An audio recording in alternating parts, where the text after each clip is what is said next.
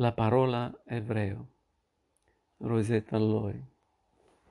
Se vado indietro nel tempo e penso a come la parola ebreo è entrata nella mia vita, mi vedo seduta su una seggiolina azzurra nella camera dei bambini.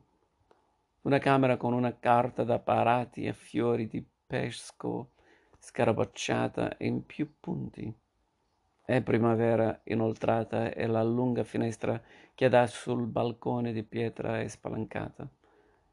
Posso guardare nell'appartamento al di là della strada dove dai vetri aperti le tende dondolano da là all'aria. In quella casa c'è una festa. Si vedono le persone andare e venire. In quella casa da poco è nato un bambino. Quella festa è per lui. Un battesimo? chiedo. No, mi dice la donna che è seduta accanto a me su un'altra seggiolina dove il suo corpo rimane avvolto come una palla. Certo che no, ripete. Lei è Anna Maria, la mia Fräulein. Sono ebrei, aggiunge accennando con il mento al di là della finestra. Loro i bambini con, non imbattezzano non li battezzano, li circoncidono. Ha detto Bechschneiden con una smorfia di disgusto. La parola è incomprensibile, ma contiene quello schneiden, che conosco bene. Cosa? mormorò incredula. L'italiano via un pezzettino di carne, risponde sbrigativa. Mi di Sharon? mormorò. Vedo il sangue, un mare di sangue che bagna il portainfant. La spiegazione è vaga ma agghiacciante. Anna Maria accenda a qualcosa sul corpo che non capisco, mentre il suo sguardo scruta severo attraverso i vetri. Vielleicht mit die Scheren. Ja, das weiß ich nicht. Al di là di quelle finestre vedo passare bambine con i fiocchi in testa simili al mio signore con le perle al collo e i corpi fasciati da morbidi vestiti di maglia come quelli della mamma. Sind Juden, lei ripete. E lo sguardo dei suoi begli occhi color cielo si fissa severo su una cameriera che va in giro con un vassoio. Forse nascosto tra le tazze del tè c'è il pezzetto tagliato via quel neonato un ditino, un lembo di pelle. Anche la signora della seta è ebrea. Abita accanto a noi, è vecchia, così almeno sembra a me. Quando sono malata viene a trovarmi. Io ho la febbre e il mio corpo scompare nel grande letto matrimoniale in camera della mamma. La signora della seta ha i capelli grigi raccolti in una retina. Mi porta un regalo. È un cestino rivestito di raso azzurro, dove un bambolotto di celluloide è tenuto fermo da elastici cuciti alla fodera. Un altro elastico tiene fermo un minuscolo biberon con la punta rossa. Mi sembra un regalo bellissimo. Appuntati ci sono anche delle mutandine e un golfino. Adoro la signora della seta anche se è ebrea. Al piano di sopra abitano i Levi. Loro sono più rumorosi, si sente spesso suonare il pianoforte e la madre ha degli occhi scuri brillanti, molto brillanti. Non sono gentili come la signora della seta e ci incontriamo solo sulle scale o in ascensore. Non mi portano regali, anche loro, dice Anna Maria, sono ebrei. Qualche volta Giorgio Levi suona alla porta e chiama mio fr- fratello per andare a giocare al- a pallone a Villa Borghese.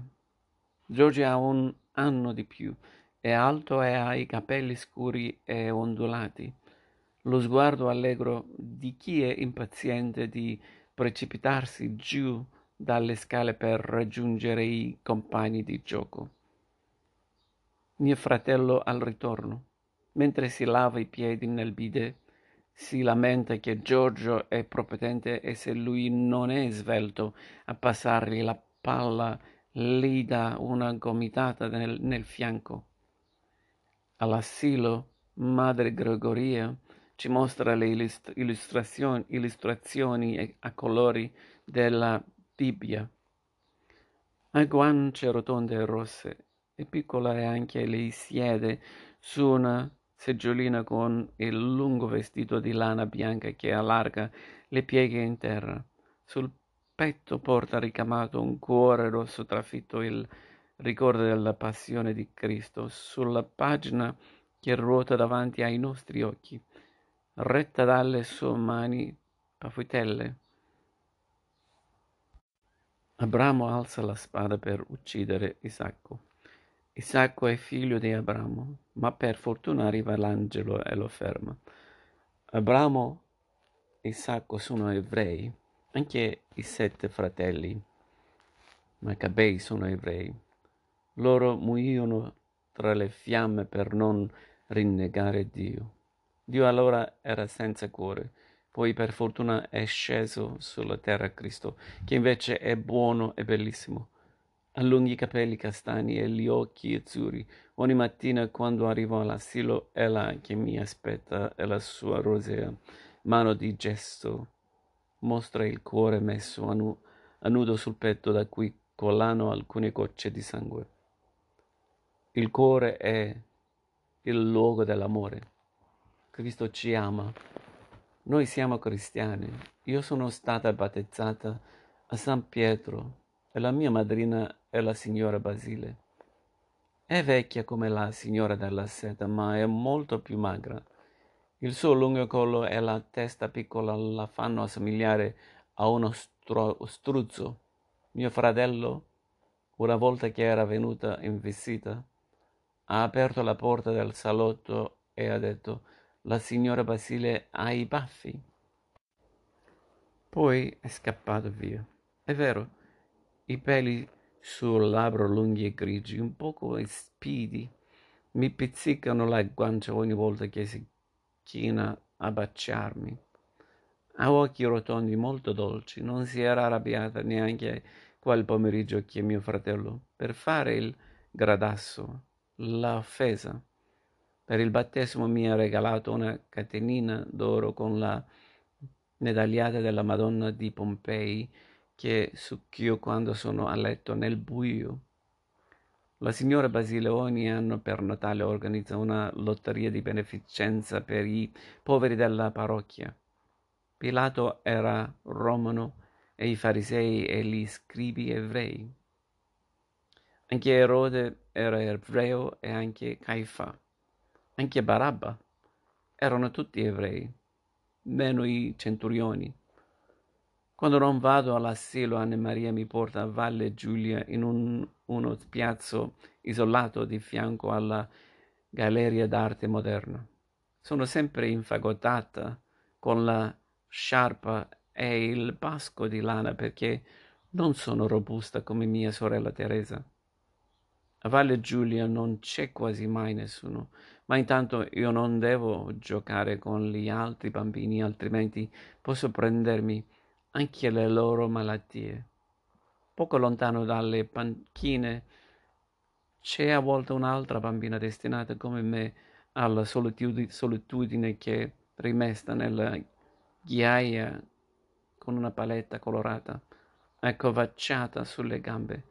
Vedo le sue mutantine bianche, delle mutantine petit battu, uguali a quelle che Anna Maria mi infila ogni mattina.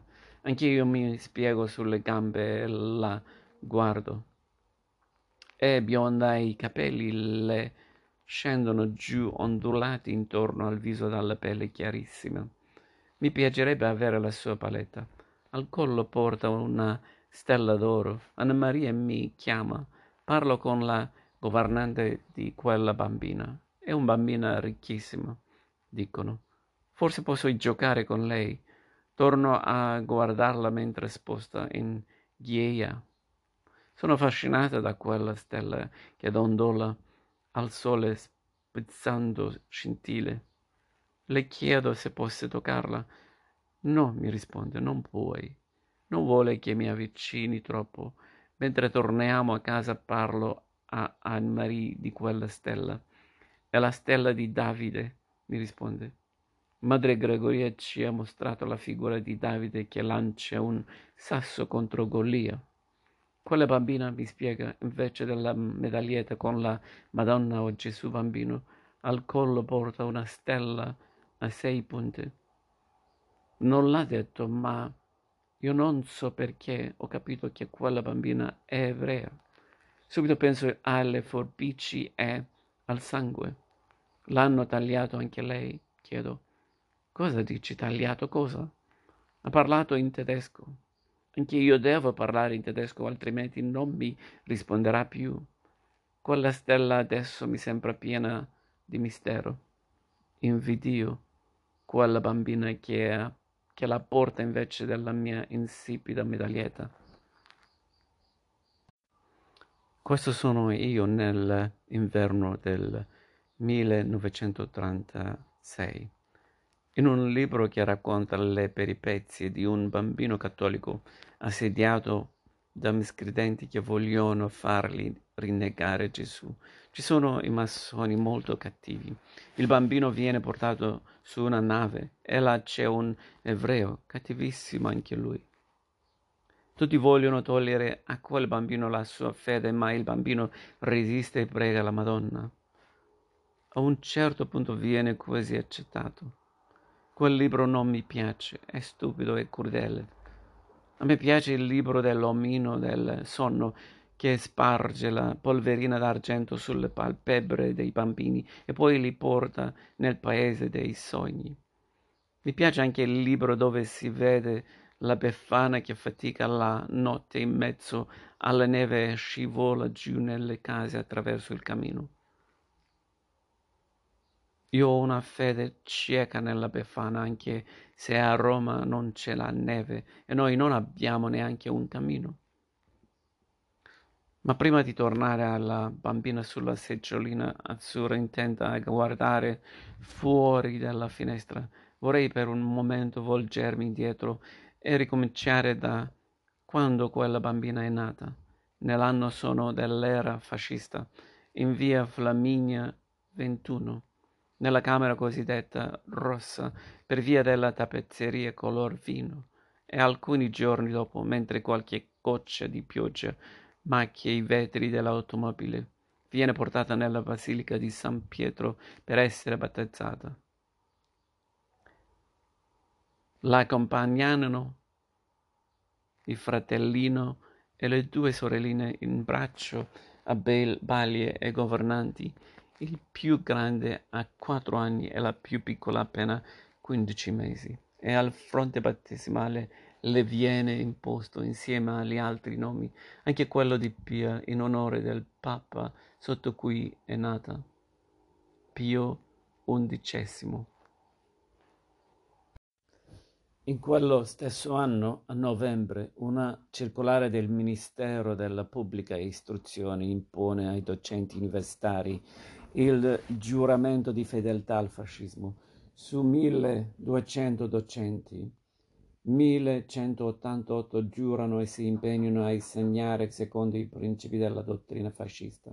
Solo 12 rinunciano alla cattedra. Ed è il 1931 anche il nuovo romanzo di uno stimato e famoso scrittore Giovanni Papini, un letterato fiorentino di grande ingegno e di forti capacità intellettuali che nei primi anni del secolo è stato considerato un eretico, ma nel 1921, in seguito a una pubblica conversione al cattolicesimo, ha scritto Storia di Cristo, una biografia romanzata che riprende la leggenda dell'ebreo errante per svelarne una verità più paurosa che non sia quella storica l'immortalità di Buttadeo condannato a vagare senza fine, e infatti per Papini quella degli ebrei su cui ricade in eterno il sangue di Cristo, puniti con la diaspora, diaspora isolati dagli altri uomini, i discendenti di coloro che uccisero il figlio di Dio si ostinano ancora a non convertirsi. Papini racconta anche come questi perenni erabondi abbiano inseguito, ritrovato una nuova patria nell'oro, mentre altri, provenienti dai ghetti della Slavia, lerci e untuosi, rappresentino ancora oggi la figura vivente del vero Buttadeo. Un romanzo a tesi che alla sua uscita solleva molte polemiche, ma vende in un anno 70.000 copie ed è tradotto in francese, inglese, tedesco, polacco, spagnolo, romeno, olandese, finlandese, eccetera. Il nuovo libro intitolato Gog, nel nome abbreviato del protagonista, si rappresenta come una serie di interviste immaginarie effettuate di un ricco e eccentrico uomo d'affari americano per scoprire quali sono le malattie segrete di cui soffre la presente civiltà. Attraverso il protagonista Pappini finge di intervistare Gandhi, Freud, Edison, Shaw e via via tutta una serie di personaggi di questo secolo. Si arriva così anche all'incontro con il prototipo dell'ebreo, impersonato da Ben Ruby, il segretario di Gog, un giovane basso, con le spalle un po' curve, le gote scavate, gli occhi rientranti, i capelli già un po' imbinchiati, imbiancati, la carnagione color nota verdice il palude e l'espressione di un cane che teme di essere picchiato ma sa pure di essere necessario. Stimolata dalle domande del suo padrone sulla pusillanimità, pusillanimità ebraica, Ben Ruby si abbandona a una stessa spiegazione sul perché, non potendo adoperare il ferro, gli ebrei si protessero alla peggio con loro l'ebreo divenuto capitalista per legittima difesa.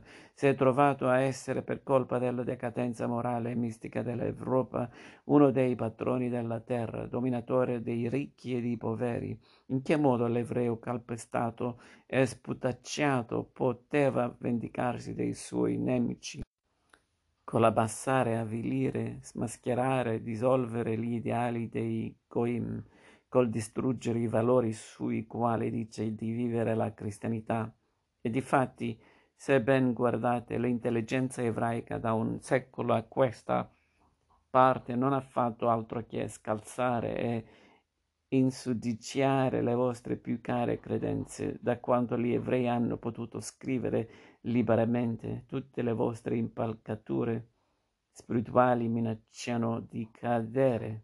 Benrubi, Benrubi elenca poi una serie di personaggi quali Marx, Hein o l'ombroso distruttore dei valori della cristianità per terminare nati gli ebrei in mezzo a popoli diversi, consacrati e ricerche diverse, tutti quanti, tedeschi e francesi, italiani e polacchi, poeti e matematici, antropologi e filosofi hanno un carattere comune, un fine comune, quello di mettere in dubbio la verità riconosciute, di abbassare ciò che è alto, di sporcare ciò che sembra puro, di far facilare ciò che pare solido, di lapidare ciò che è rispettato.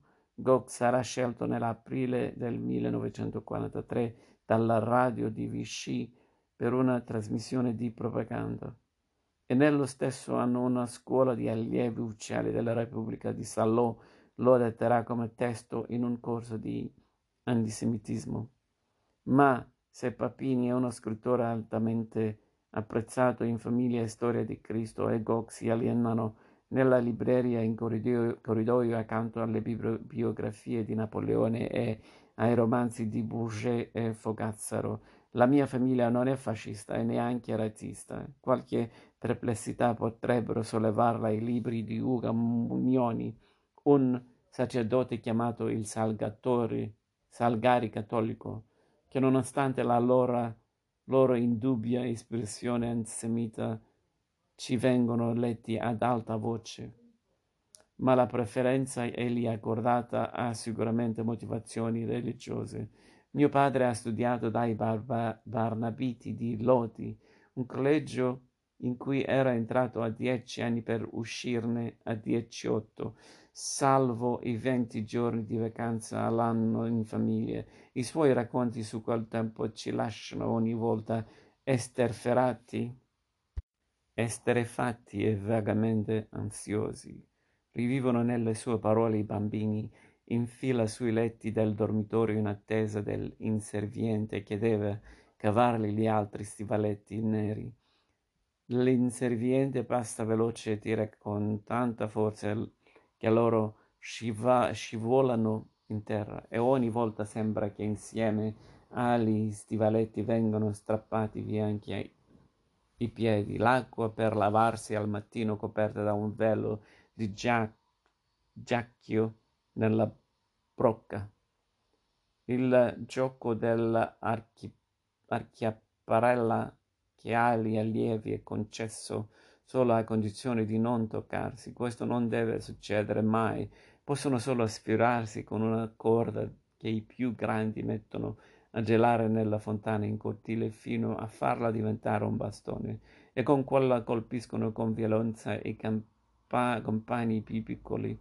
L'attesa spasmodica della visita della madre una volta a mese, il freddo e l'oscurità di certe mattine nebbiose lo rendevano così malinconico che preferiva darsi malato e passava l'intera giornata a digiuno solo in un letto di infermeria.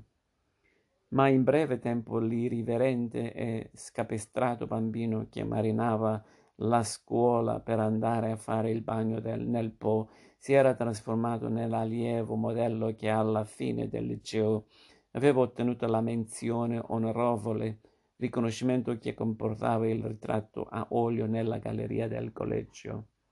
Dopo era stato il Politecnico di Torino, la passione per lo studio e la scoperta della politica quasi subito si era iscritto al Partito Popolare e con il suo amico Fior- Fioravanti erano diventati degli entusiasti seguaci di Don Sturzo. La guerra del 15-18 lo ha trovato un intervenista ventista e per sua fortuna riformato per insufficienza toracica. Al fascismo è stato allergico dal primo momento. Era già un ingegnere che si era fatto un nome nella costruzione di case, ponti, strade. Nel suo ottimismo ho creduto in un fuoco di paglia. Ancora, dopo il delitto, Matteotti ha sperato nel rapido declino di Mussolini. Invece è successo esattamente il contrario. Allora per arginare l'ufficio la logorea degli entusiasti del nuovo regime ha fatto attaccare nell'anticamera un cartello con la scritta in questo ufficio non si parla di politica. Si è sposato tardi, la mamma è più giovane di lui di 13 anni. In seguito, se voleva continuare a lavorare come la stragrande maggioranza degli italiani ha dovuto iscriversi al Partito Nazionale Fascista e ne porta il distintivo sul risvolto della giacca. Non ne possiede il, in compenso alcuna divisa. Le rare volte che deve indossare la camicia nera inaugurazione di un cantiere, visita di qualche autorità a una strada o a un ponte appena terminati. Noi bambini assistiamo divertiti alla sua mimica sbeffeggiatrice davanti allo specchio. Il suo grande amico dai tempi del Partito Popolare è rimasto l'ingegnere Fioravanti, che ha invece preferito andare a lavorare all'estero piuttosto che prendere qualsiasi tessera.